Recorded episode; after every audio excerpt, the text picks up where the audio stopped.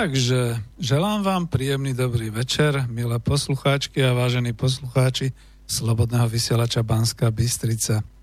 Začíname a netradične začíname, znova oživujeme reláciu spomienky na socializmus po dlhšom čase a to reláciou číslo 31. Spoza mikrofónu vás pozdravuje z Bratislavského štúdia Peter Zajac Vanka, čiže dnes je pondelok 25. februára roku 2019 a táto zvučka naznačuje veľa. Takže budeme sa dnes vyprávať o tom, ako to bolo v tom roku 1948 a čo to znamenalo. A máte tam avízo, takže ešte mi chvíľočku dajte, aby som aspoň pár slov povedal k takým tým redaktorským veciam. Takže v úlohe dobrovoľného redaktora, technika, ale aj moderátora vám v tejto autorskej relácii chcem dať možnosť, aby to bola relácia kontaktná, ale nehajte mi nejaký čas. Máme spolu 90 minút, teda už len možno 85, takže ak zavoláte na mobilové číslo 0951 153 919 môžeme zodpovedať otázku alebo dáme pripomienku, ale len veľmi krátko, pretože čas je vzácný v tejto chvíli, alebo mailujte na studio zavinač slobodnyvysielac.sk alebo píšte aj na mail priamo do ikonky s tou poštovou obálkou, takej zelenej, ak ste na web stránke, ale máme zlú skúsenosť, že častokrát to spamuje, takže ak má tých 90 minút relácie byť k niečomu, tak nech sa páči telefónne číslo 0951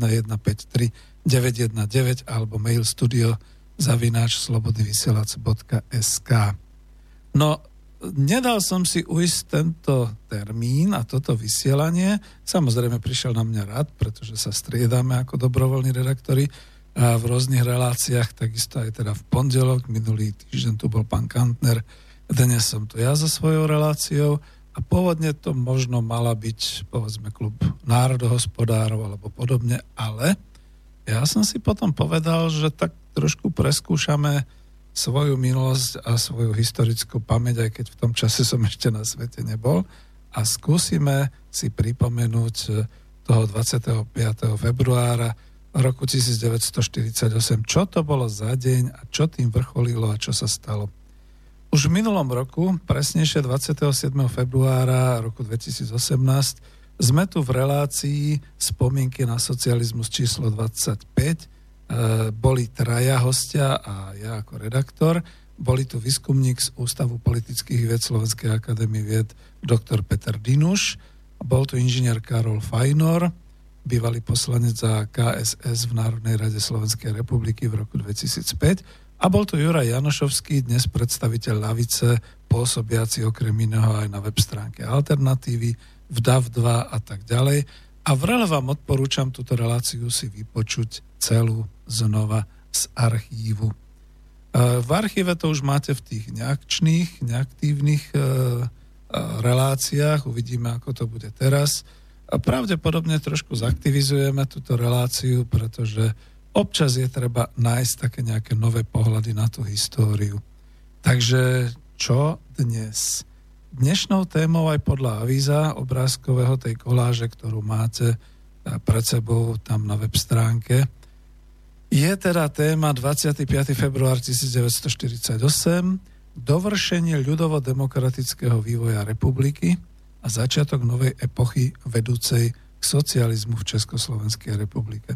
Áno, milí mladí priatelia, vtedy ešte nebola ČSSR, to ešte bola Československá republika, už sa nepísala ako tá prvá republika Republika Československá, ale písala sa ČSR, Československá republika.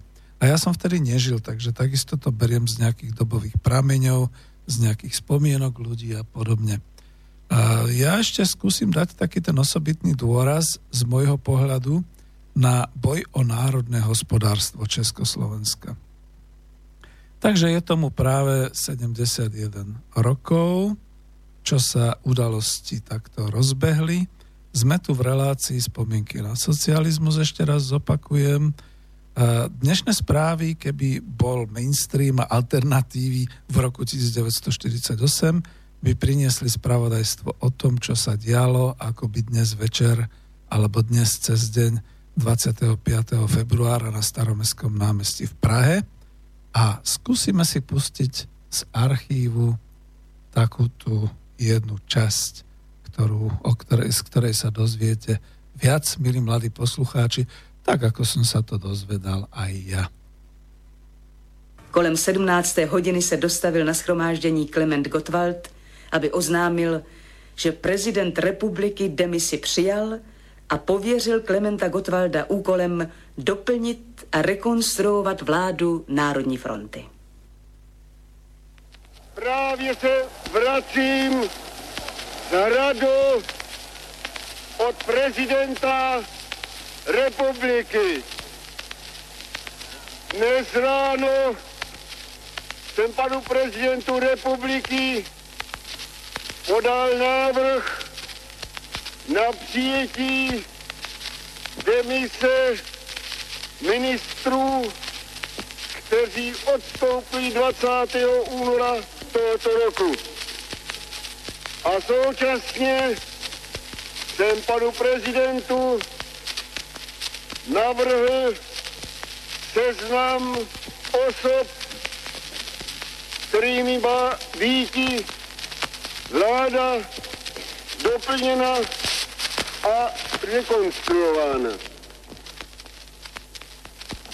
Mohu vám sdělit, že pan prezident všechny mé návrhy přesně tak, jak byly podány, přijal.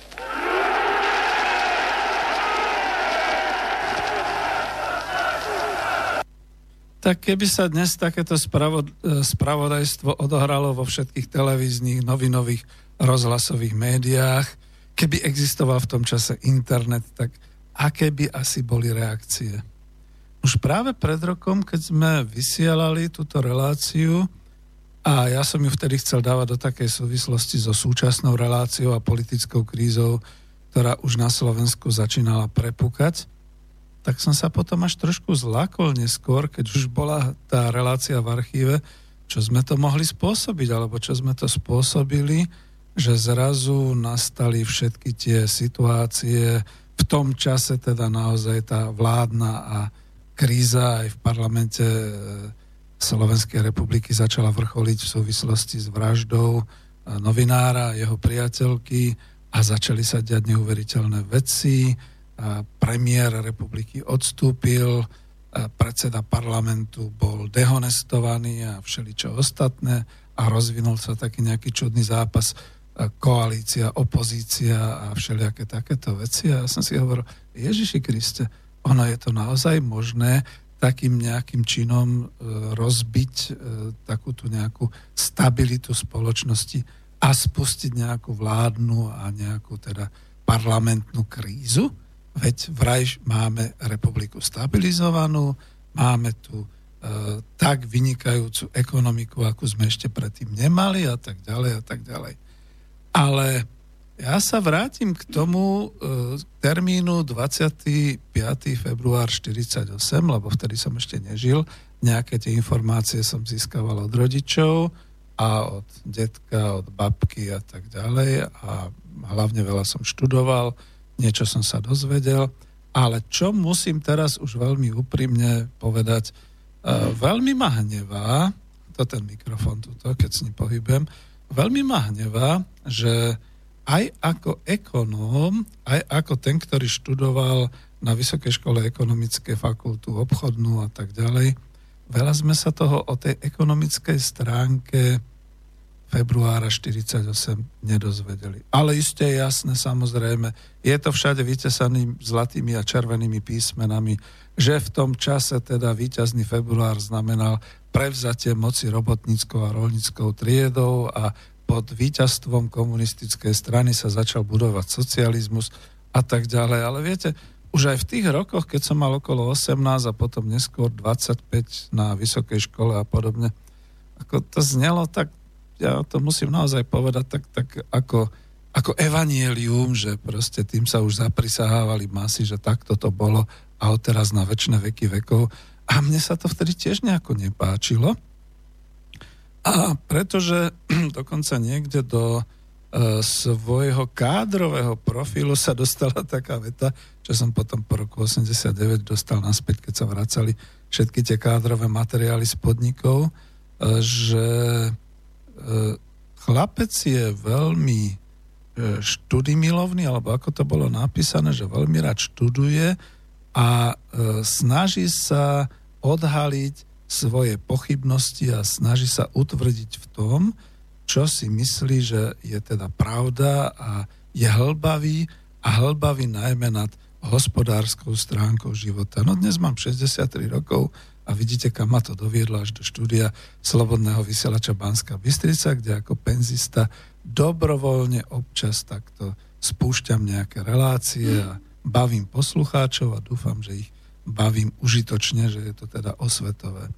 Takže dnes ma bude viac zaujímať takéto pozadie, než e, to, k čomu došlo a prečo došlo k tomu dňu a aké súvislosti táto udalosť mala, pretože ma zaujíma hlavne to, čo bolo v hospodárstve, v ekonomike Československej republike, čo tomu predchádzalo a čo to znamenalo potom do ďalšieho vývoja.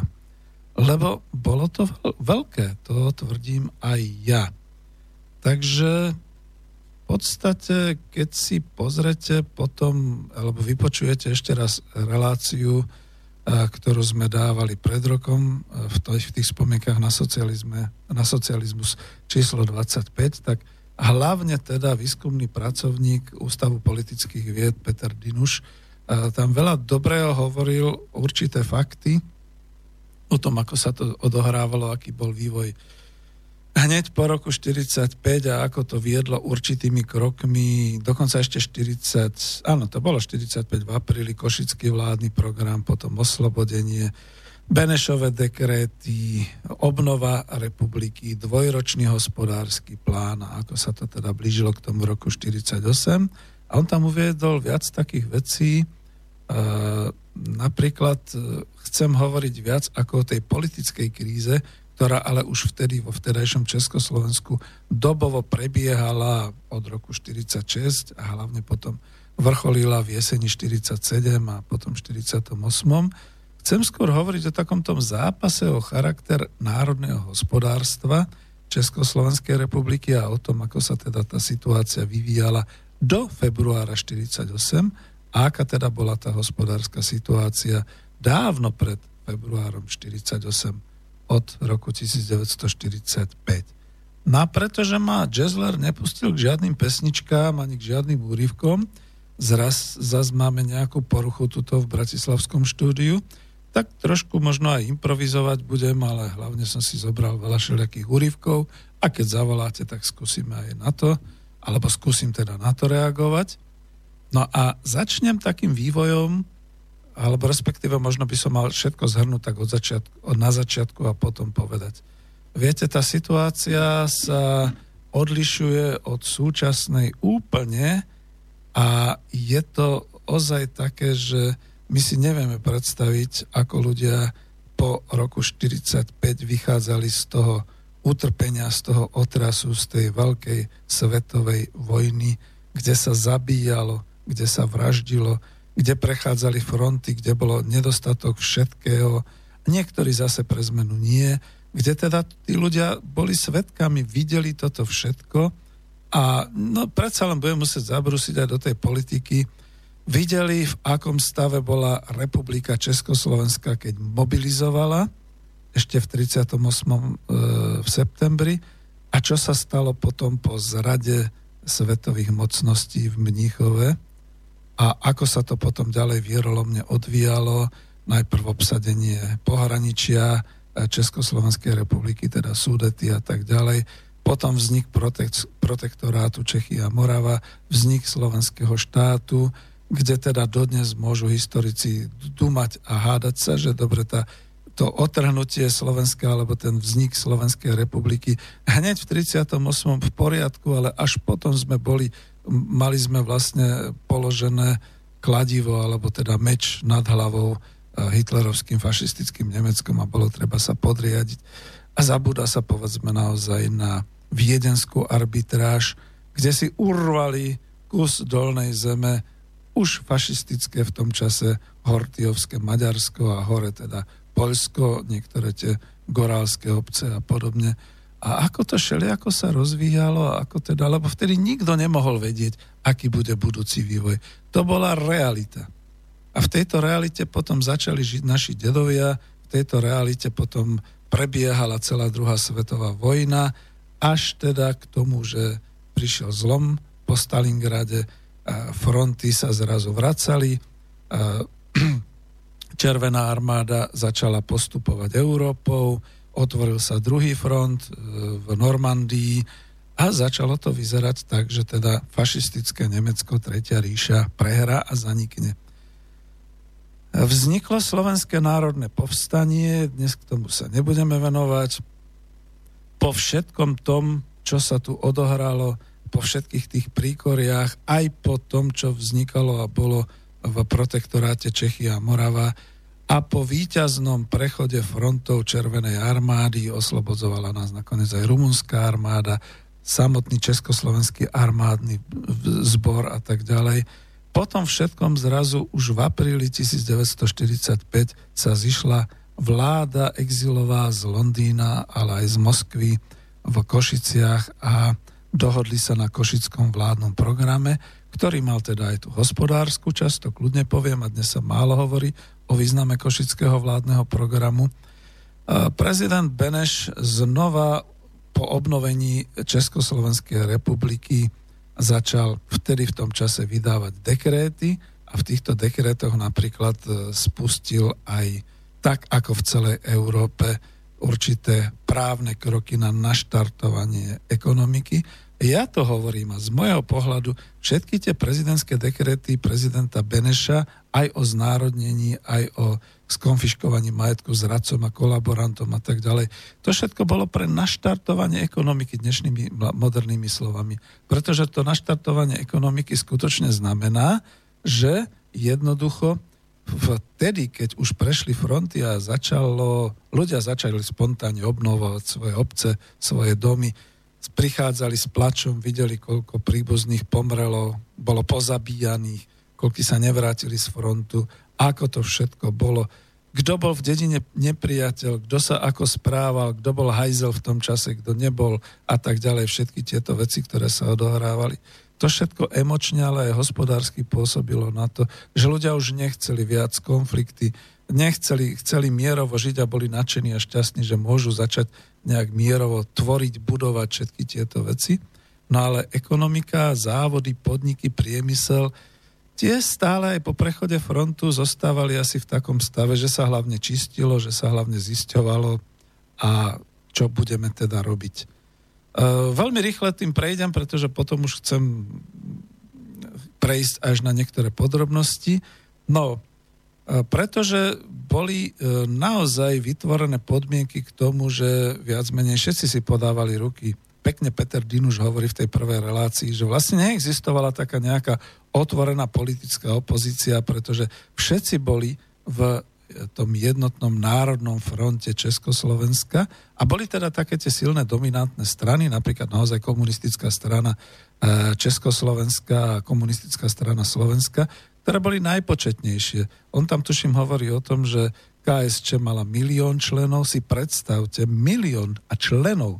A po vojne to znamená, že hneď v tom čase, keď bolo strašne veľa členov komunistickej strany pozabíjaných aj v koncentračných táboroch, boli prví na rane nielen kvôli gestapu, ale aj na frontoch a všetky, v odboji a vo všetkých takýchto veciach na Slovensku bolo asi 120 tisíc členov a drukovali sa hlavne teda z priemyselného robotníctva, z časti určitej inteligencie, aj teda nejakých tých e, rolníkov a podobne v tomto zmysle. A e, naozaj to vytváralo takú určitú politickú silu, kde práve na základe košického vládneho programu nikto si netrúfal otvorene nejak e, vykrikovať, že a teraz, teraz sa dáme so západom a teraz znova budeme bojovať takto to išlo. Ja chcem stále hovoriť k tej ekonomike.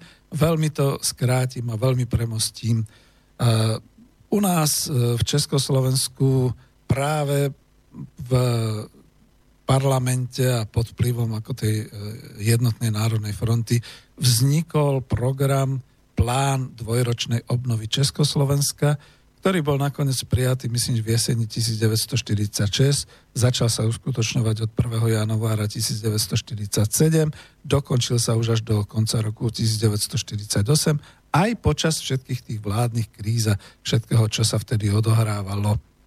No a počas e, toho dvojročného plánu tu vznikali aj také veci, že sa samozrejme menila aj medzinárodná situácia. Znova sa odvolám na Petra Dinuša, škoda, že ho nemám tu priamej reči, vypočujte si tú reláciu, kde on teda hovorí o tom, že vlastne zneuznaný Churchill vo vlastnej krajine v Spojených štátoch e, vyslovil v tom fultonskom prejave tú myšlienku studenej vojny a, a teda naozaj e, železnej e, opony voči krajinám, kde sa do vlád dostali komunistické strany vznikol v Spojených štátoch e, hospodársky a politický program tzv. Marshallov plán, ktorý znamenal, že dajú nám na pomoc ako Spojené štáty ako najväčší investor a ten, ktorý z tej vojny aj hospodársky teda výborne e, vzýšiel a posilnil sa, dajú nám financie na obnovu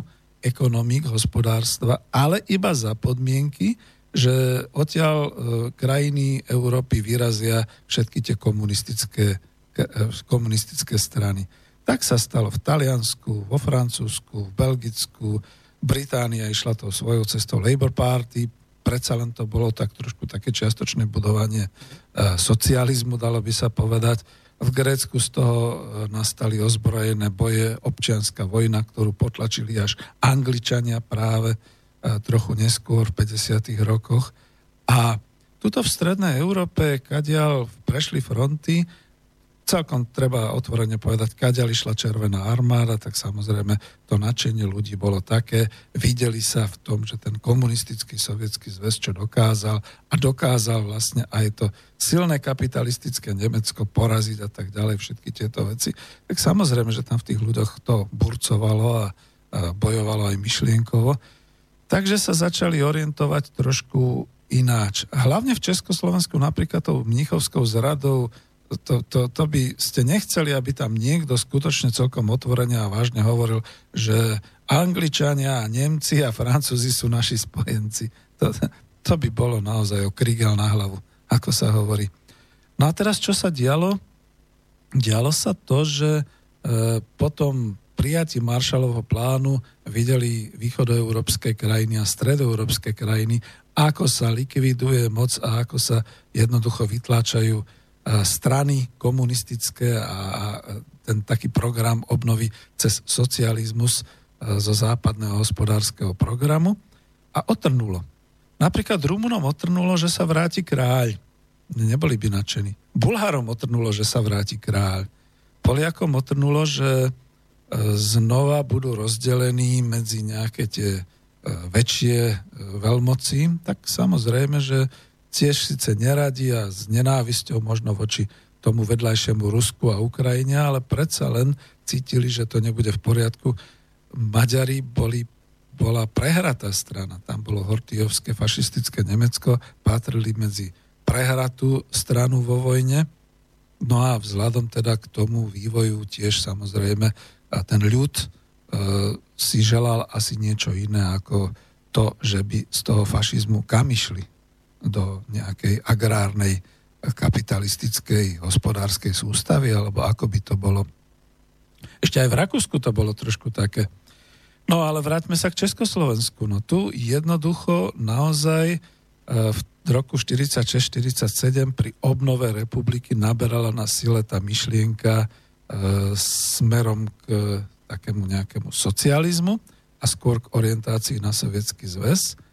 A znova použijem Petra Dinuša, vypočujte si ho v tej relácii, kde on teda hovorí, že okrem toho základu v Košickom vládnom programe a v Benešových dekrétoch vlastne, a ja sa môžem oprieť už aj o svoje myšlienky, tam si to vypočujte, e, tak ako prechádzal front na Slovensku, ako bolo Slovenské národné povstanie, vznikali národné výbory. Tieto národné výbory boli ľudové. Tam boli skutočne ľudia, e, bezpartajní partajníci rôznych takýchto strán, ktorí jednoducho v podstate boli proti tým svojim keťasom, proti tým svojim fabrikantom, továrničkom, všelikde a obchodníkom a tak ďalej. Nezabúdajme, že značná časť židovského obyvateľstva, ktorá zahynula v koncentrákoch, ktorí teda ušli a tak ďalej, sa vlastne, to, to bola tá časť, ktorá boli tí obchodníci, krčmári a tiež predajcovia a tak ďalej, ktorých tiež nemalo obyvateľstvo rado. A tak teda národné výbory sa stali e, skutočne takým tým miestnym orgánom moci, ale aj v Čechách, to treba povedať tak, v českých krajinách na Morave, kde teda tieto národné výbory e, sa ujali e, hospodárskych a organizačných e, funkcií na tom svojom malom území. Navyše teda okrem e, parlamentu, okrem teda vlády, e, pretože fungovali dekrety prezidenta Beneša, vznikla dosť široká skupina tzv. národných správcov. Národní správcovia, ja som si to našiel v tuto v jednom materiáli, ich menovanie vykonávali okresné národné výbory, vidíte, znova tie orgány ľudu, podľa územnej príslušnosti jednotlivých závodov, jednotlivých podnikov, fabrík. Tu chcem ešte teda povedať aj to, aby sme si zapamätali to slovo zá, závod. Slovo závod pôvodne v československom hospodárskom jazyku bol naozaj podnik. E, dievčina si otvorila, čo ja viem, kvetinárstvo, videli sme to v četnických humoreskách a mala svoj kvetinový závod.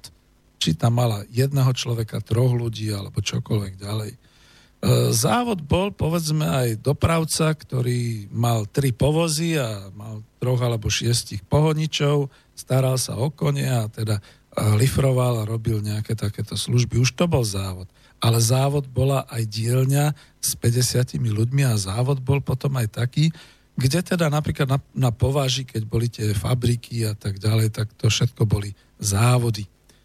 No a vlastne národní správcovia, ktorí preberali na základe Benešových dekretov správu nad týmto konfiškovaným národným majetkom, to boli ľudia, ktorí boli definovaní z okresných národných výborov. Nemusíme si robiť ilúzie, že akí to boli ľudia, respektíve, že to boli všetko vždy len tí poctiví a tak ďalej. Veď to sa práve odohrávalo e, v tých rokoch 46, 47 aj 48, že mnohí národní správcovia, tak ako e, v roku 1988 už potom riaditeľia ktorí sa menili z národných podnikov na štátne podniky, si tak trošku napoleonsky vsúvali tú ruku tam niekde na hruď a správali sa ako majitelia toho podniku, ako vlastníci toho podniku, aj keď boli iba poverenci, aj keď boli iba národní správcovia. No ale ako protiváha voči týmto ľuďom, najmä v priemyselných podnikoch a najmä v priemysle e, Československa, vznikali závodné rady, ja som tu čítal trošku taký omyl, ktorý bol v tom, že uh, okrem závodných uh, revolučného odborového hnutia, ktoré vznikalo ako jednotné niekedy zjazd revolučného odborového hnutia, musím sa tu pozrieť, bol v 46.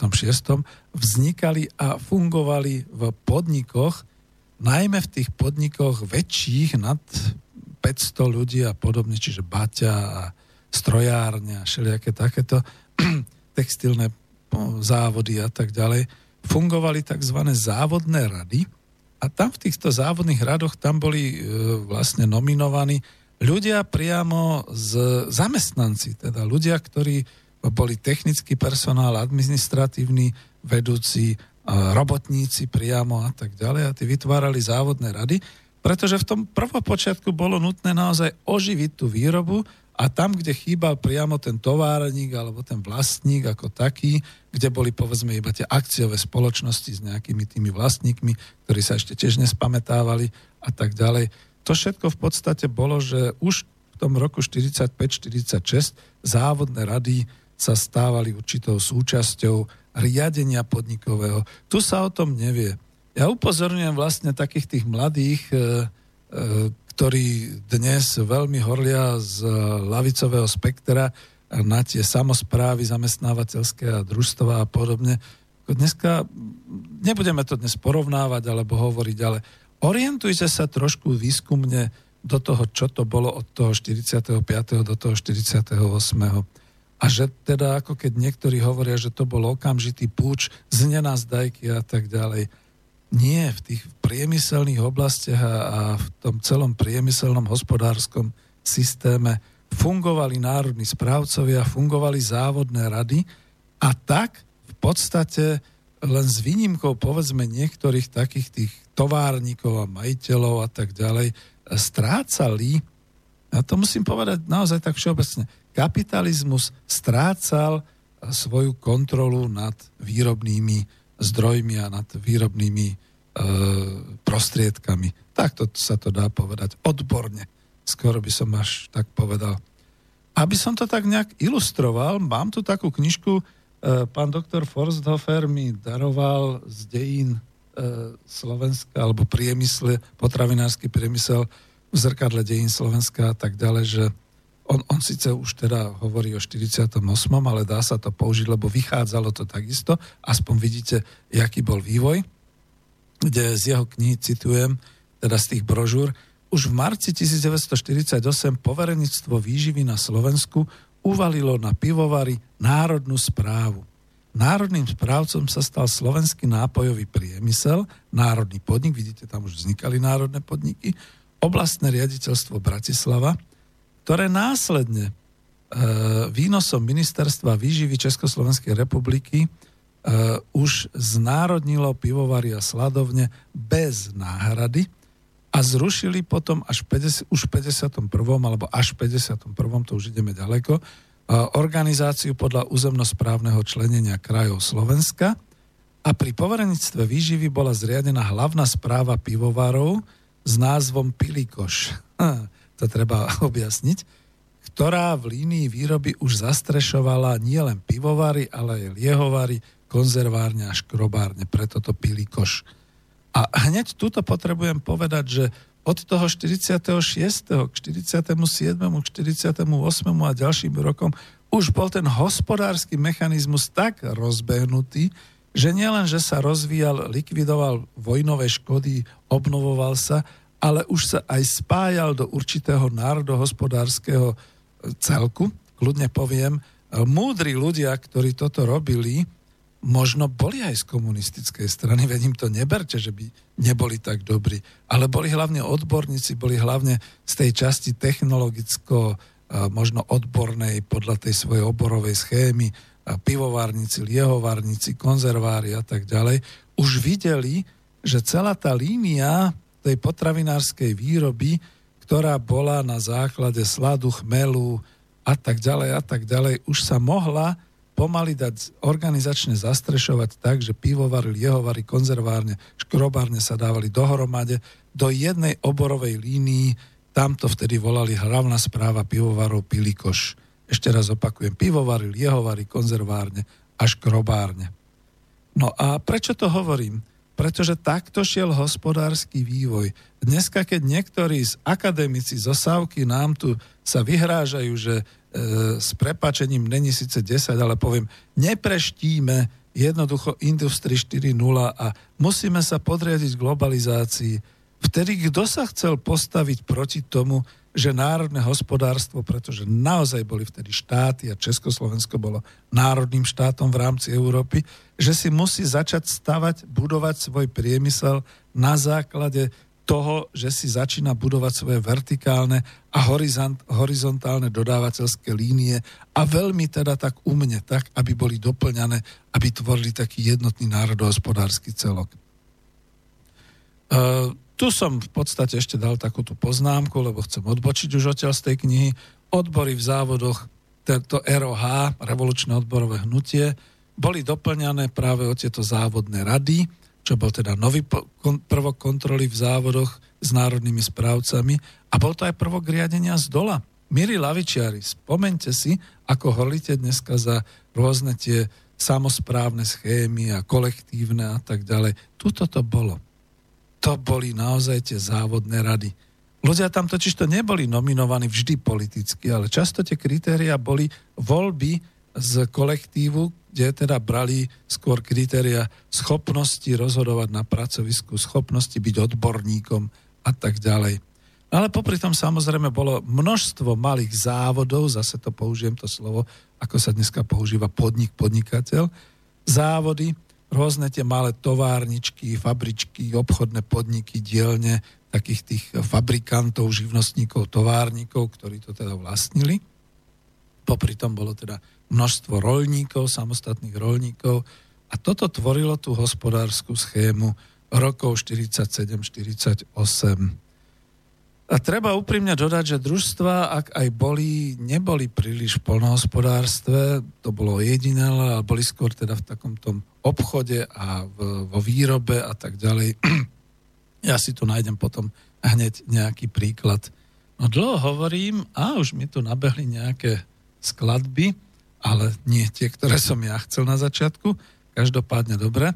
Takže uvidíme, možno aj nejaký telefon bude, keď znova poviem 0951 153919, môžete volať. Čiže takto som sa dostal až k tomu predprahu toho roku 48. Ešte treba dodať, že popri obnove hospodárstva republiky a tom dvojročnom pláne existoval tu stále v tom čase otvorený hospodársky systém, trhová ekonomika, kapitalizmus v zmysle teda zamestnávateľ, zamestnanec, ak teda to bol továrnik, ak bol živnostník a tak ďalej. Vzhľadom k tomu, že povojnová obnova a potraviny a všetka táto výroba postupne, len postupne e, sa rozbiehala, existoval živelný a čierny trh. A teda aj keťasenie. Dnes to slovo nie je, ale keťas to bol ten, ktorý jednoducho prinútil gazdu, aby mu predal čo ja viem, kilo niečoho za korunu 50 a on to potom predával na trhu za 15 alebo 25 proste. Nesmierne marže, nesmierne zisky z toho mali keťasy. A to hlavne preto, pretože dokázali si zorganizovať e, transporty od vidieka do mesta a zase z mesta to, čo bolo potrebné v remeselnických potrebách a v takýchto hygienických potrebách a podobne na vidiek. Takže keď asi veľmi, veľmi bohatlí, a ja to dokážem teda ešte na ďalšom príspevku, e, kde sa teda po dedinách dopestovávala, gazdovia mali po dedinách vajce a hydinu a ako sa to teda robilo. E, asi teda pokiaľ nič, tak na chvíľočku preruším e, toto. No ešte som to chcel uzavrieť, než budem teda hovoriť ilustračne že toto všetko vlastne vrcholilo v tej politickej kríze, kde si znova máte možnosť vypočuť túto reláciu spomienky na socializmus číslo 25, najmä Petra Dinuša, ktorý o tom veľmi dobre hovorí, že existovala kríza už jesenná na Slovensku, kde do poverenictiev sa dostali funkcionári skôr dosadení komunistickou stranou ako tých e, druhých strán jednotného frontu. Táto kríza potom pretrvávala a v 48.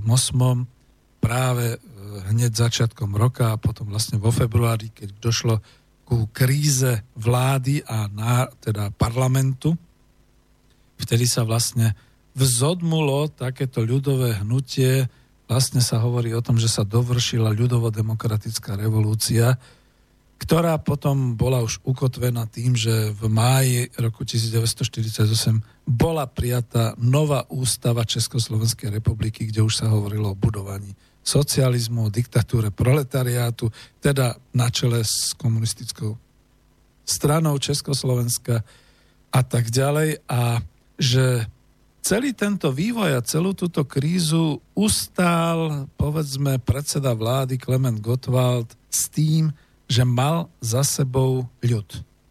Dneska sa to nehovorí. Tam v obrázku máte, ja som tam schválne dával takú tú známku s Gotwaldom, jak reční na staromestskom námestí, ale tam na obrázku máte pochodujúce šiky po Prahe, čo teda neboli tí, ktorým nám dneska predstavujú, že fuj, tí milicionári z ľudových milícií oblečení v tých bundúrov a v tých samopaloch a podobne.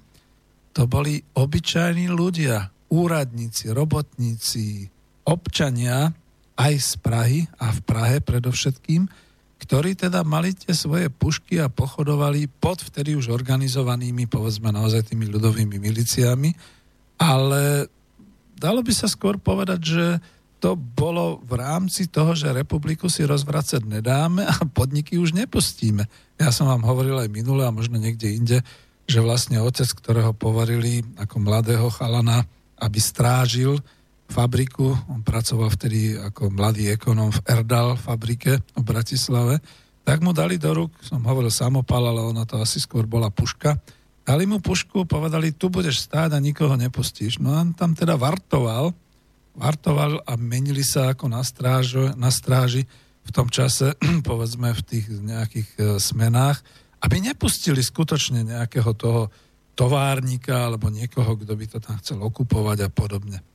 22. februára bol vyhlásený generálny štrajk odbormi a zároveň v Prahe prebiehalo zhromaždenie e, závodných rád a to už aj Peter Dinuš hovorí, znova to opakujem, asi to už teda nebudem hľadať a nenájdem to, že to bol šok pre Prahu, že do Prahy prišlo 8 tisíc delegátov, predstaviteľov závodných rád, všetko z tých najpriemyselnejších závodov, továrny a podnikov z celého Československa, to znamená podľa krajov aj zo Slovenska a tak ďalej.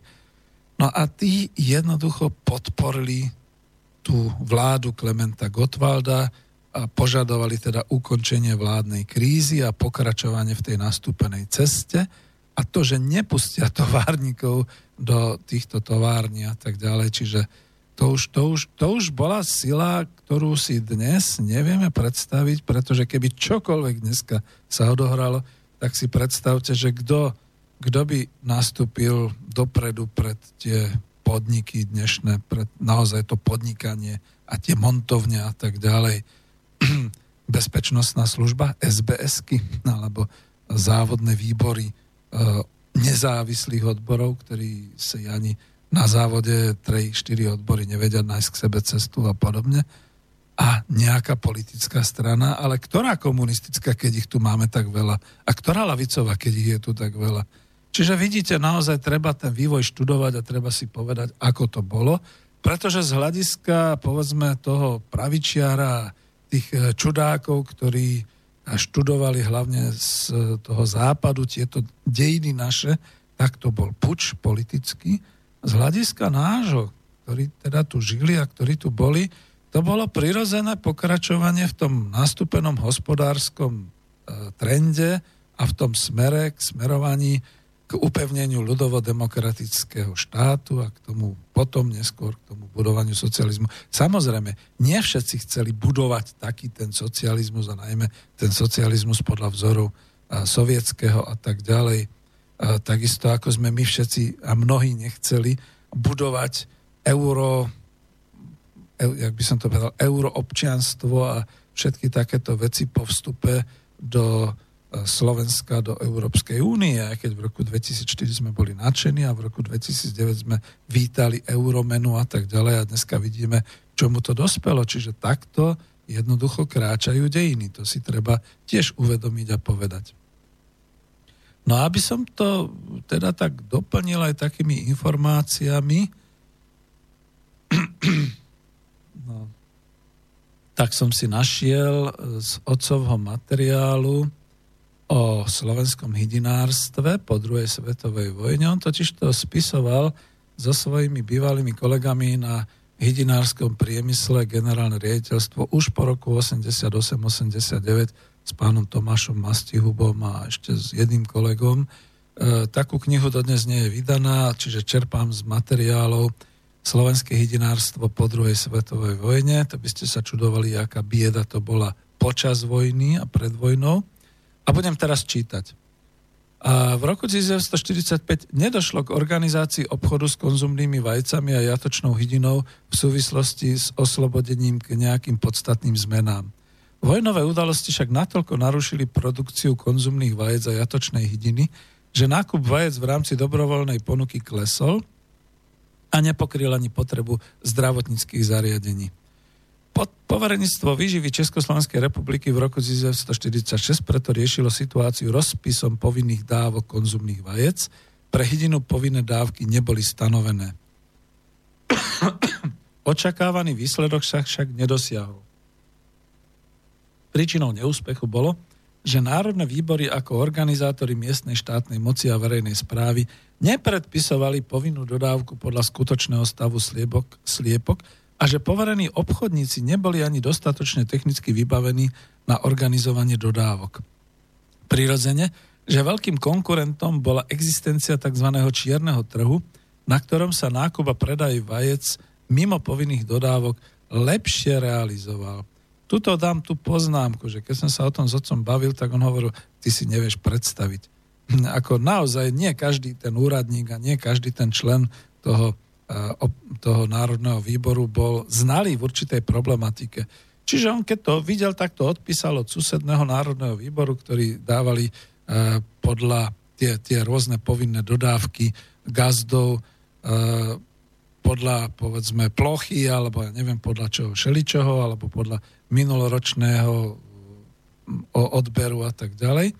A popri tom teda tí gazdovia po vidieku, po dedinách, ktorí sa aj venovali trošku chovu sliepok a vajec, nielen teda tí jednotliví gazdovia, ale teda rolníci, pretože Slovensko bolo rolnícke, malorolnícke, a kde teda chodili obchodníci a vykupovali, bolo to povinné, boli povinné dodávky na zásobovanie potravinárskeho trhu, popri tom teda chodili keťasi a častokrát to boli aj tí istí obchodníci, ktorí ráno prišli s jedným vozom a k večeru potichu prišli s druhým a tajne a na čierno nakladali. Kde sa to teda predávalo na čiernom trhu? To znamená, že v obchodoch, ktoré organizoval štát, alebo ktoré teda ešte v tom čase, v 46. 7.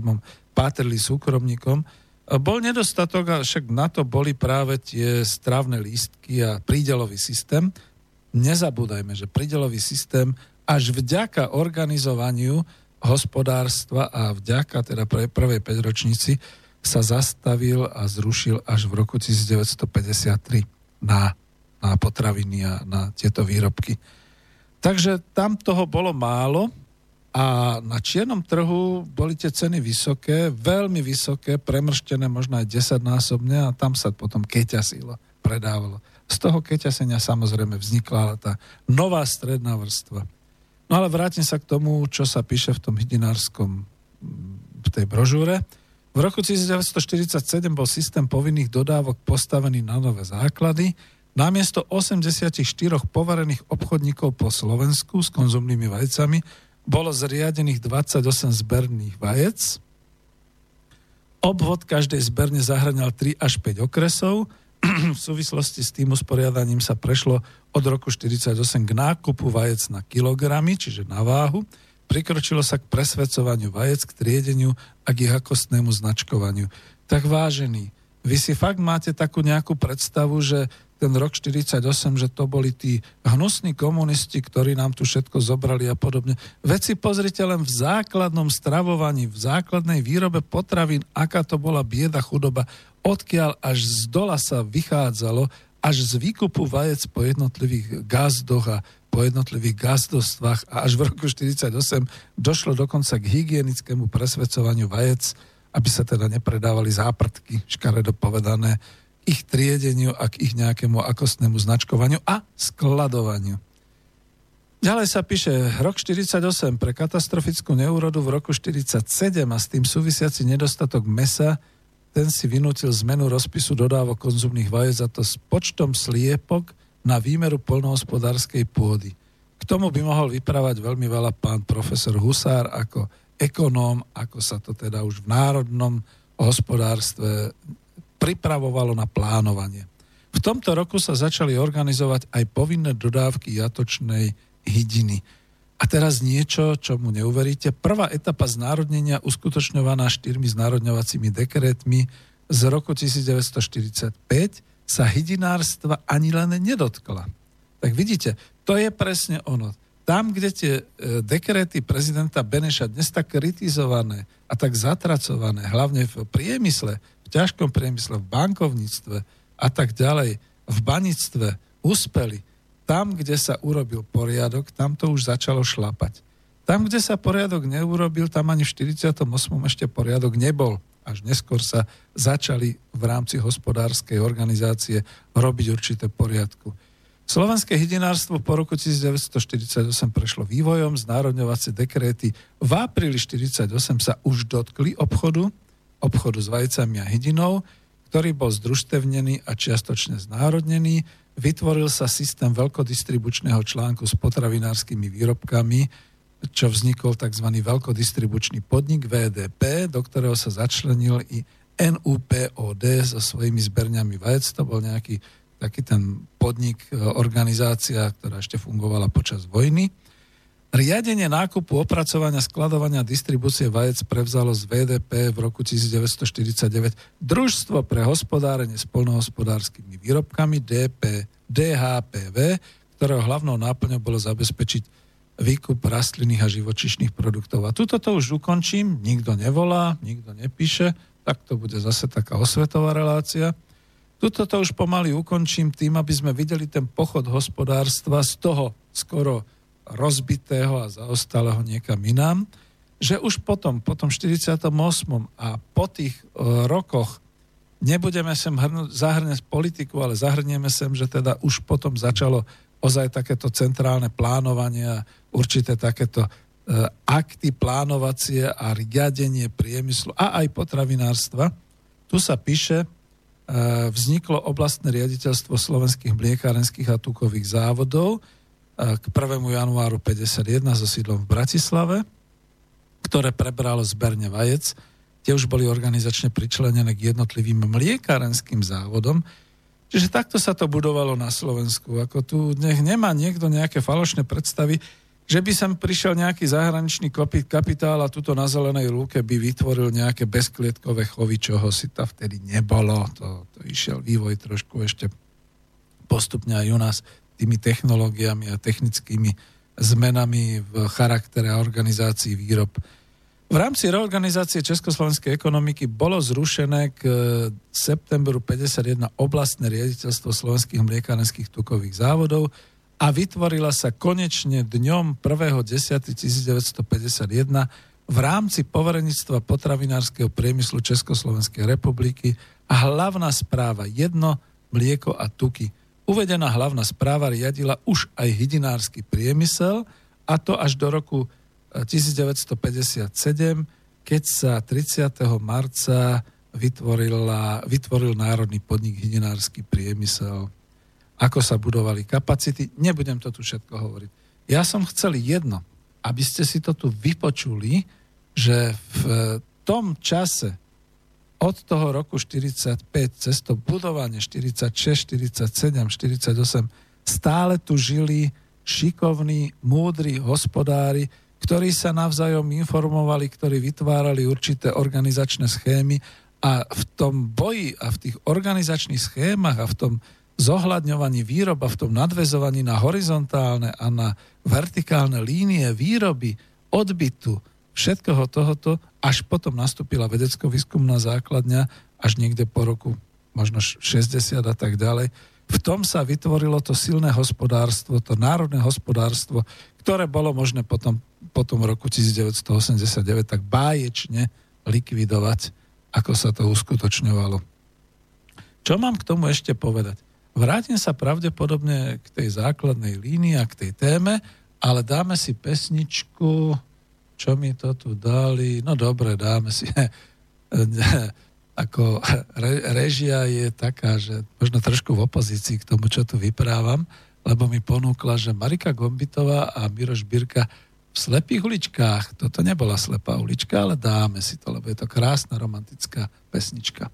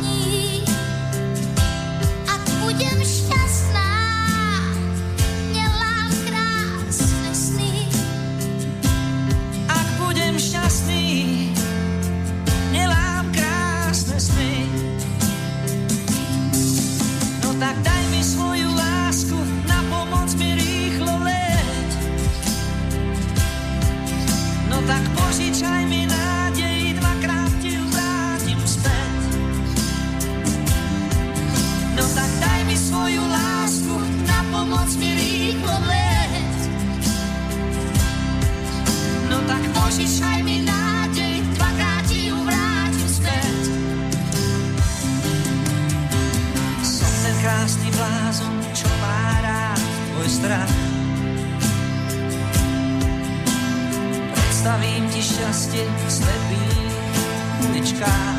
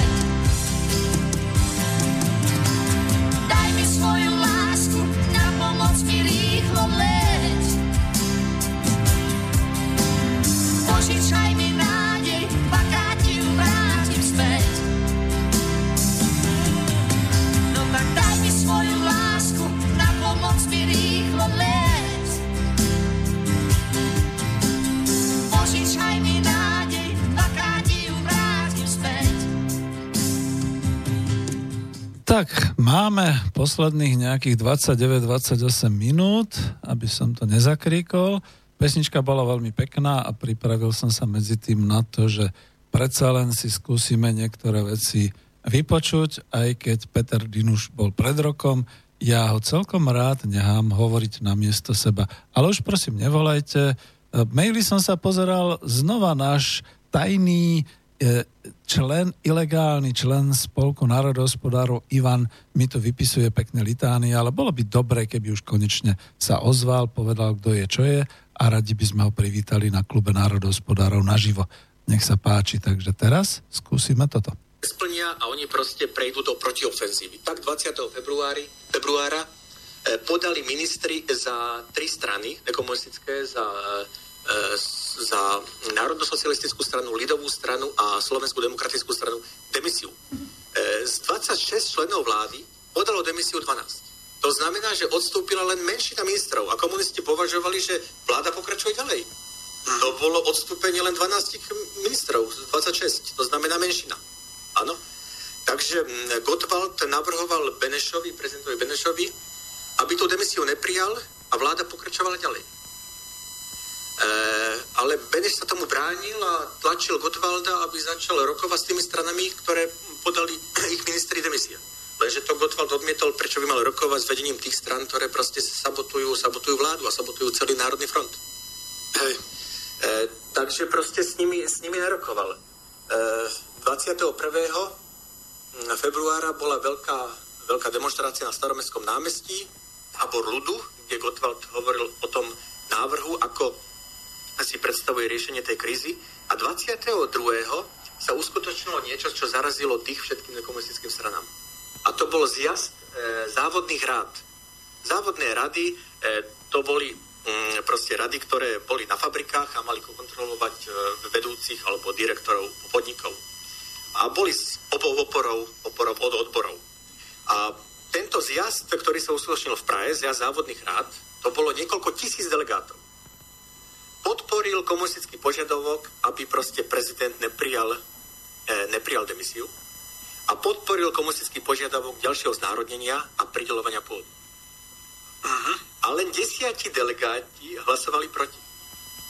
No, to, je to, bol, to bol úplný šok e, pre tieto nekomunistické strany, buržoázne strany. Len ťa doplním, že zjazd závodných rád ono totiž to naozaj potom z národnení vznikali národní správcovia a vznikali v tých všetkých podnikoch závodné rady. Závodné rady, závodné rady boli zložené z pracovníkov no, priamo tých ano. veľkých firiem, čiže keď sa zišiel zjazd závodných rád, boli to skutočne predstavitelia celého toho hospodárskeho E, systému celého národného hospodárstva Československa.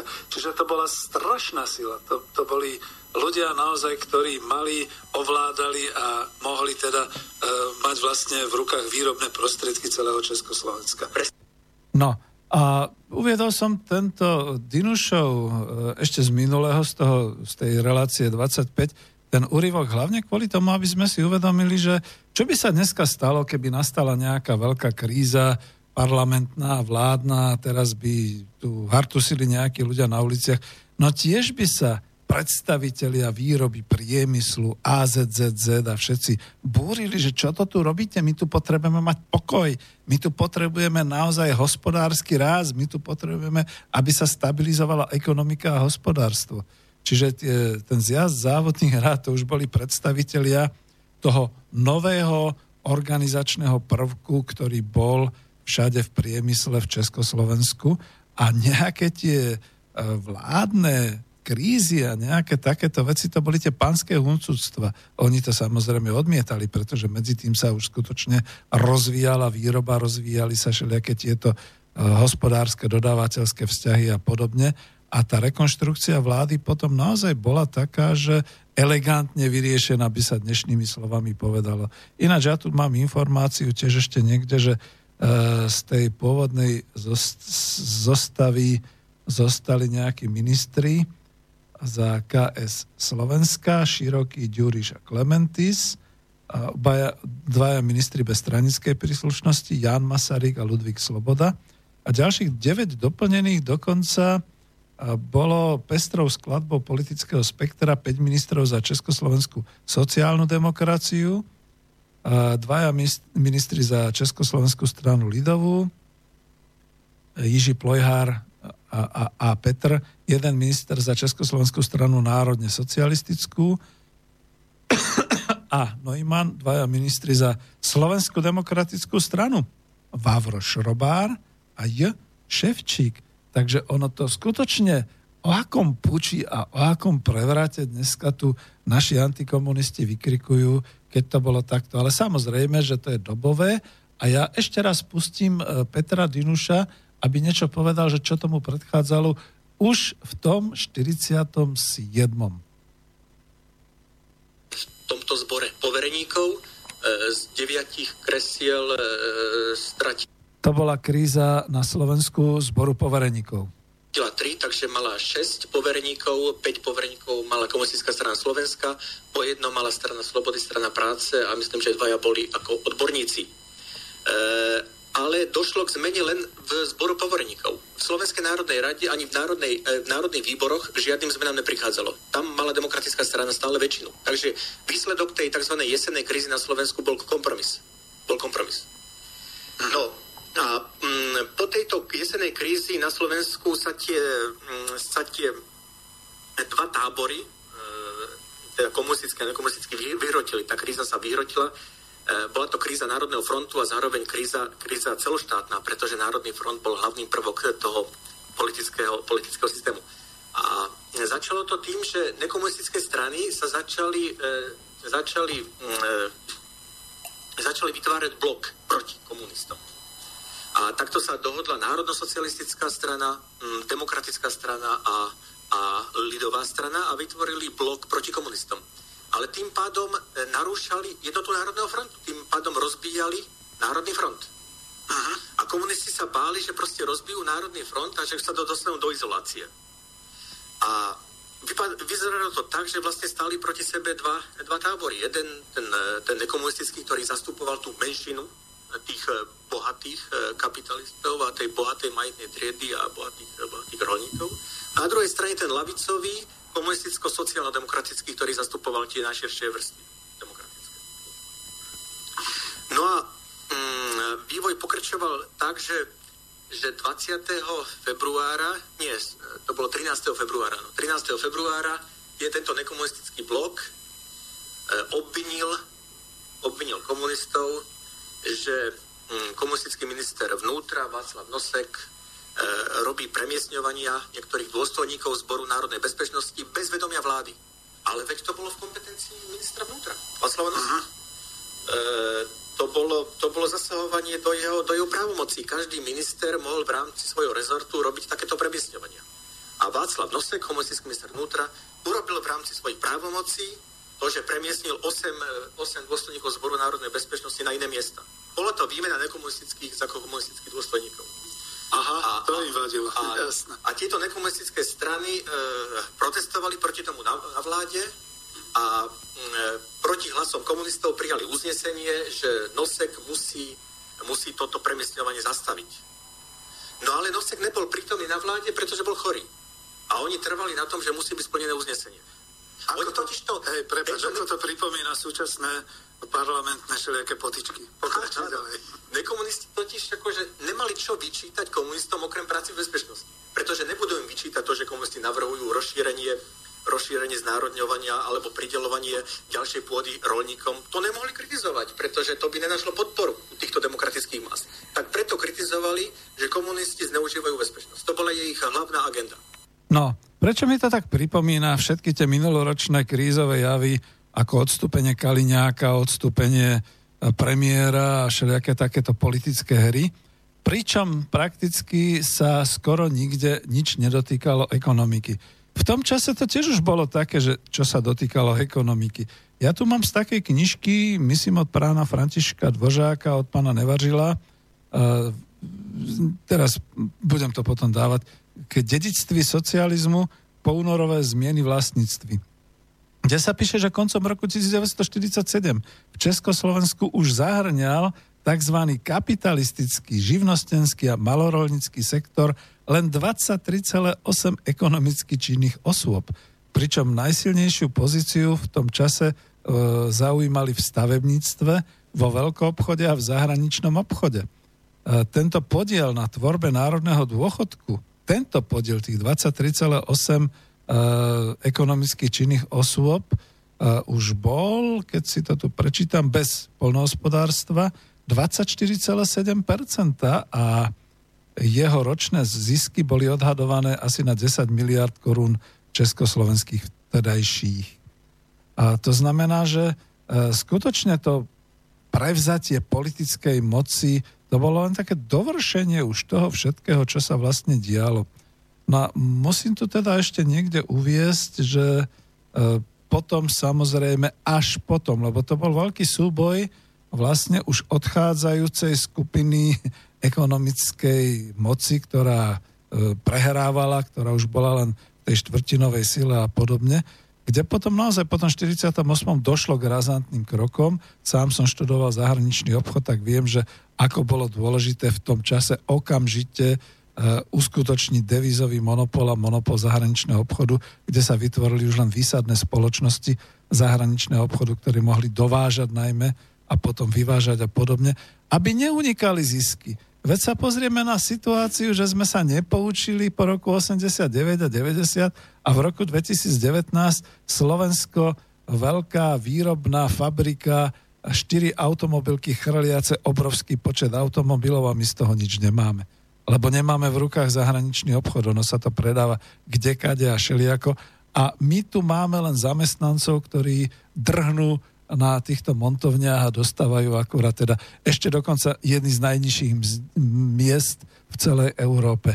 Takže tam to dospelo a tam bola tá obrana hospodárskych záujmov národného hospodárstva, že toto sa už nechcelo dopustiť. Takže takto to bolo. No a pomaly sa blížim ku koncu, ale nedá mi, aby som predsa len, aj keď je to asi trošku tichší zvuk, eh, nepustil Petra Dinuša, ako to bolo po vojne na Slovensku. Z čoho vznikala tá situácia, že slovenský ľud bol tak ochotný, napriek tomu, že teda komunistická strana na Slovensku nevyhrávala, ísť do týchto zmien. Myslím, že to je kontinuálne pokračovanie vlády, tak ako to bolo. Uh-huh. Samozrejme, Peter, Február že už v Košickom no. vládnom programe e, boli, bola, bolo znárodňovanie, inak v Košickom vládnom programe prvýkrát bolo zakotvenie rovnoprávne postavenie Čechov a Slovákov, na čo no. sa niekedy, niekedy zabúda. To znárodňovanie začalo samozrejme pred februárom 1948. Správne si hovoril, v októbri 1945 eh, vydal eh, prezident Beneš dekret. Ten dekret bol samozrejme pripravený eh, vládou Národnou frontu. Bolo by asi dobré povedať, že, že po roku 1945 vznikol v Československu iný systém po politickej správy. Áno, že tu vznikol Národný front, v ktorom boli združené všetky strany, ktoré existovali a tieto strany boli zároveň vládne strany. Všetky strany, ktoré boli v Národnom fronte, boli, boli vládnymi stranami, neexistovala tam nejaká opozícia, hlasovalo sa vždy jednotne. E, a potom tu bol systém, systém národných, národných výborov. Takže existovala vláda Národnej fronty, v ktorej boli, boli e, tri e, české strany, národno-socialistická, lidová a sociálna demokracia a potom zo slovenskej časti tam bola demokratická strana a komunistická strana Slovenska. Neskôr vznikli menšie strany, strana Slobody a strana práce. A tieto strany sa dohodli na znárodňovaní. A na základe ich dohody potom e, prezident Beneš e, vyhlásil ten e, známy, známy dekret, ktorý teda podpísal, podpísal v oktobri 1945 Eh, lenže problém bol v tom, že komunisti navrhovali ďalšie, ďalšie znárodnenie. Napríklad tento dekret hovoril o tom, že sa má znárodňovať, majú sa znárodňovať podniky, ktoré majú vyše e, eh, 500 zamestnancov. Hej, áno. E, lenže komunisti navrhovali, aby sme znárodňovali aj podniky, ktoré majú, povedzme, vyše 150 zamestnancov. Áno? A neskôr išli na to, že buďme znárodňujeme aj podniky, ktoré majú nad 50, e, 50 zamestnancov. Hops, hops, toto sa podarilo až po roku 48. To je fakt, to je pravda. Jednoducho k tomu dovtedy nebola vôľa. Pokračujeme ďalej. A takisto v oblasti, e, oblasti rolníckej politiky nám navrhovali revíziu pozemkovej reformy, ktorá bola ešte z prvej republiky a navrhovali novú pozemkovú reformu. Tak, aby uspokojili, uspokojili robotníkov po pôde, pretože v Československu bol obrovský hlad po pôde. Áno, takže jednak e, požiadavka ďalšieho znárodňovania a jednak požiadavka prehlbenia pozemkovej reformy narážali na odpor nekomunistických strán čo je zaujímavé, pretože reprezentovali záujmy, záujmy e, e, kapitálových vlastníkov a silnejších, bohatších, bohatších rolníkov. Bohatších rolníkov. bohatších rolníkov. A tu demokratická strana sa tvárila ako, ako strana rolnícka, no a pritom odmietala, odmietali demokratické návrhy komunistov na to, aby pridelovali rolníkom pôdu. E, takže toto bol hlavný, hlavný spor. E, lenže e, tá situácia sa vyostrovala viac a viac, hlavne po, po voľbách v roku 1946. Vieme, že Slovensko sa stalo, ako sa vtedy hovorilo, slabým miestom republiky, pretože e, vďaka dohode demokratickej strany s ľudákmi, alebo s neoludákmi v roku 1900, e, v apríli 1946, táto strana vyhrala voľby na Slovensku, získala 62%. Ale túto dohodu s ľudákmi odsudzovali všetky ostatné strany, pretože sa báli, že to je proste Eh, ohrozenie, ohrozenie jednoty Československej republiky, že to môže proste vrácať situáciu do roku 39. A že to vracia proste ľudáctvo späť do politického života. No, takže tá situácia sa komplikovala na Slovensku, potom vznikla tzv. jesenná kríza na Slovensku, áno, eh, ktorá viedla k tomu, že bol rekonštruovaný zbor povereníkov, to bola taká vláda slovenská pod vedením Gustava Husáka. Eh, výsledkom bol taký, že demokratická strana bola oslabená E, oslabená, stratila e, nejaké posty e, v tomto zbore povereníkov.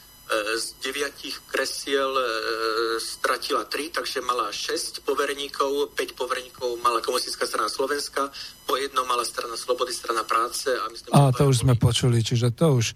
A, tuto je dôležité vedieť práve tieto veci, že v tom 46.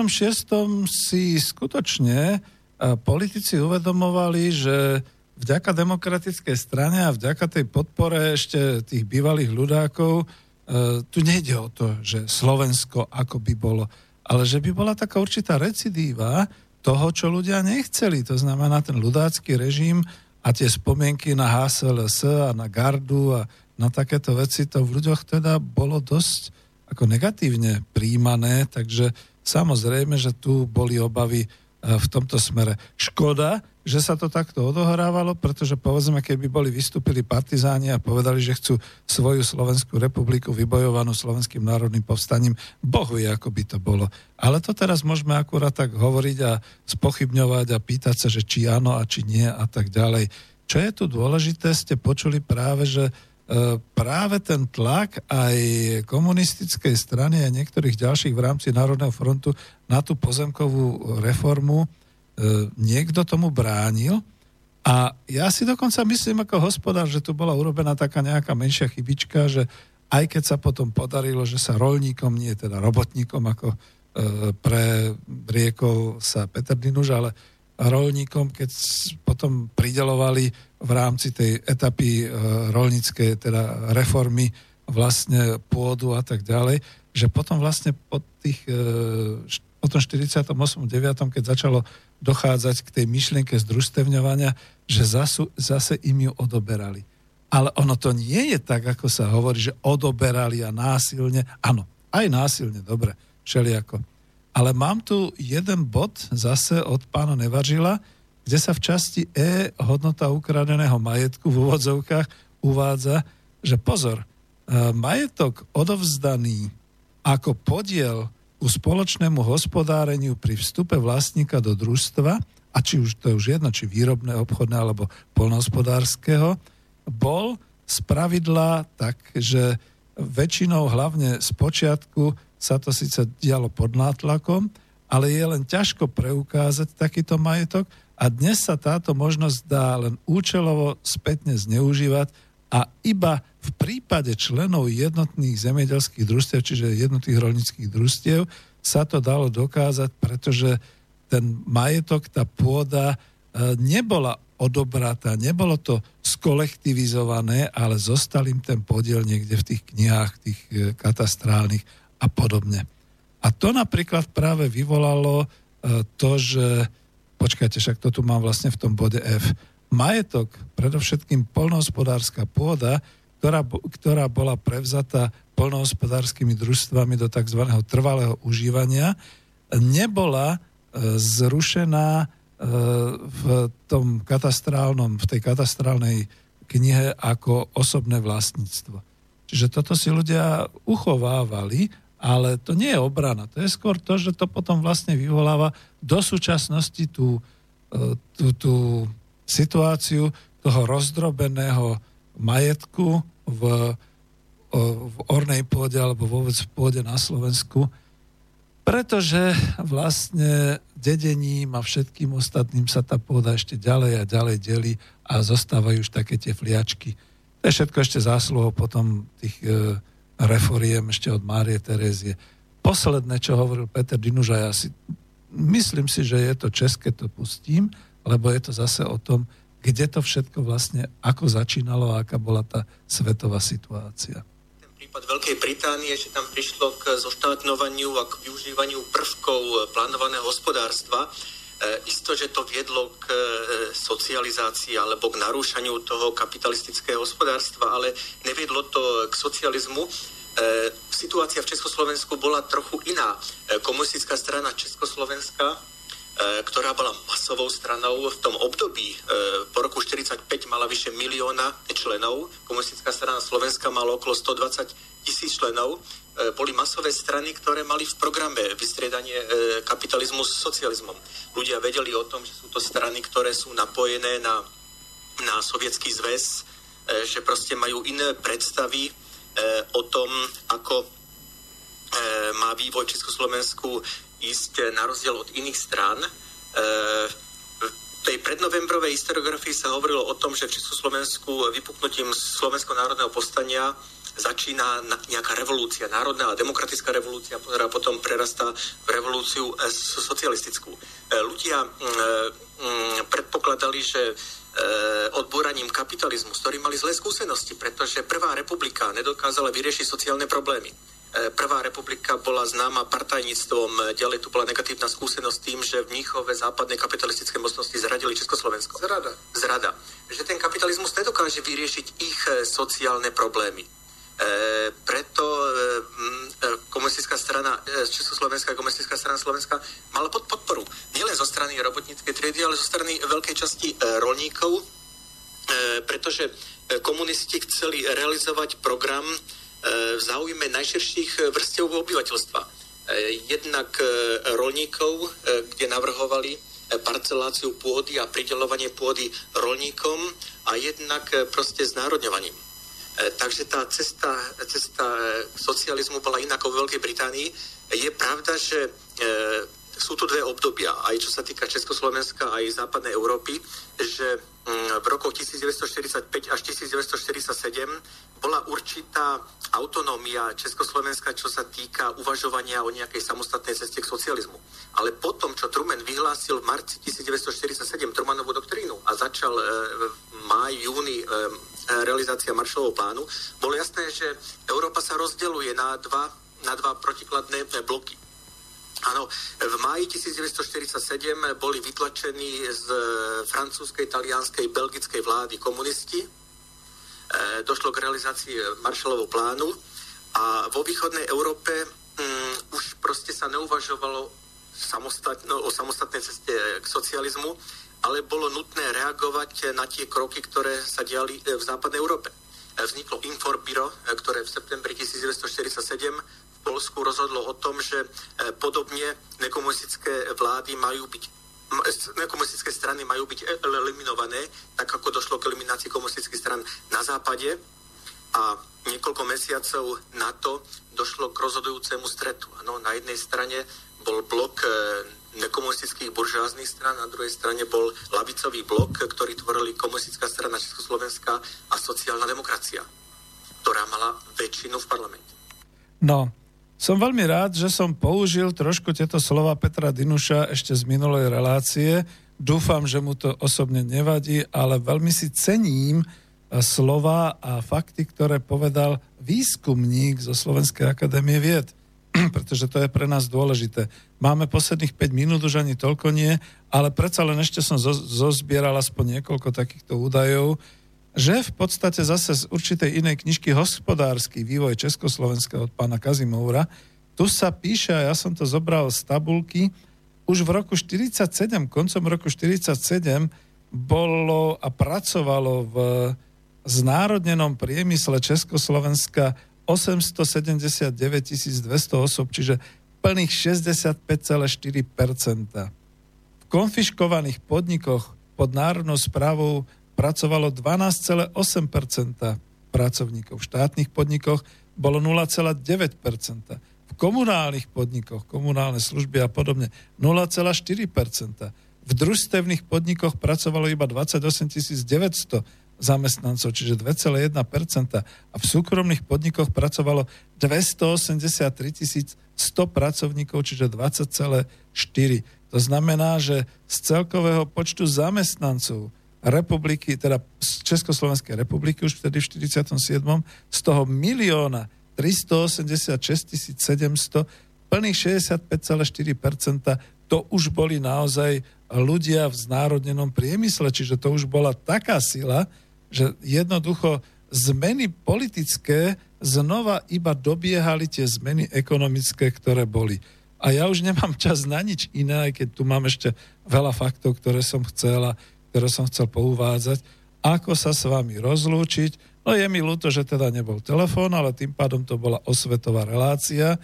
Využil som skutočne Petra Dinuša, doktora Petra Dinuša, e, akademika zo Slovenskej akadémie vied, ktorý už v tom čase v minulom roku hovoril, ale zopakoval som a pripomenul som tie jeho fakty. Na čo sa mňa týka, ja by som teda rozvíjal ďalej ešte tú ekonomickú problematiku aj potom, ako sa to rozvíjalo po roku 48, samozrejme nie všetko bolo tak ideálne, ako by sme chceli. Nezabúdajme, že v tom čase už zúrila studená vojna a my dnes vieme, čo to znamená, keď uvalia Spojené štáty hospodárske embargo, alebo keď celý Západ bojuje proti Venezuele alebo proti ďalším krajinám, ako sa to tam rozvíja, ako sa to teda myslí a ako to potom v skutočnosti je. E, v podstate len teda na záver poviem, že nebyť tej cesty, tej orientácie, asi by tu nebolo potom takéto sociálne prostredie, životná úroveň, celé podnik, e, teda celé národné hospodárstvo, aké vznikalo a aké bolo potom v 80. rokoch. A hlavne, nebolo by takmer 2 milióny e, ľudí, osôb v Československu, ktoré sa narodili, už teda dá sa povedať, vďaka životnej úrovni, vďaka zdravotnej starostlivosti a všetkému ostatnému, možno by sme neboli ani my, čo to počúvame. Bolo by nás menej.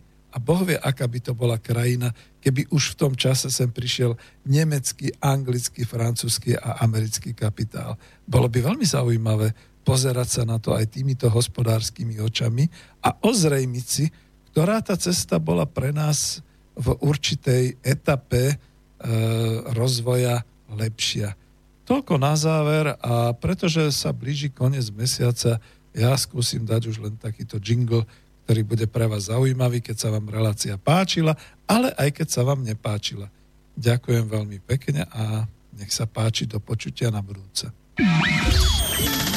Táto relácia vznikla za podpory dobrovoľných príspevkov našich poslucháčov. Ty, ty sa k ním môžeš pridať. Viac informácií nájdeš na www.slobodnyvysielac.sk Ďakujeme.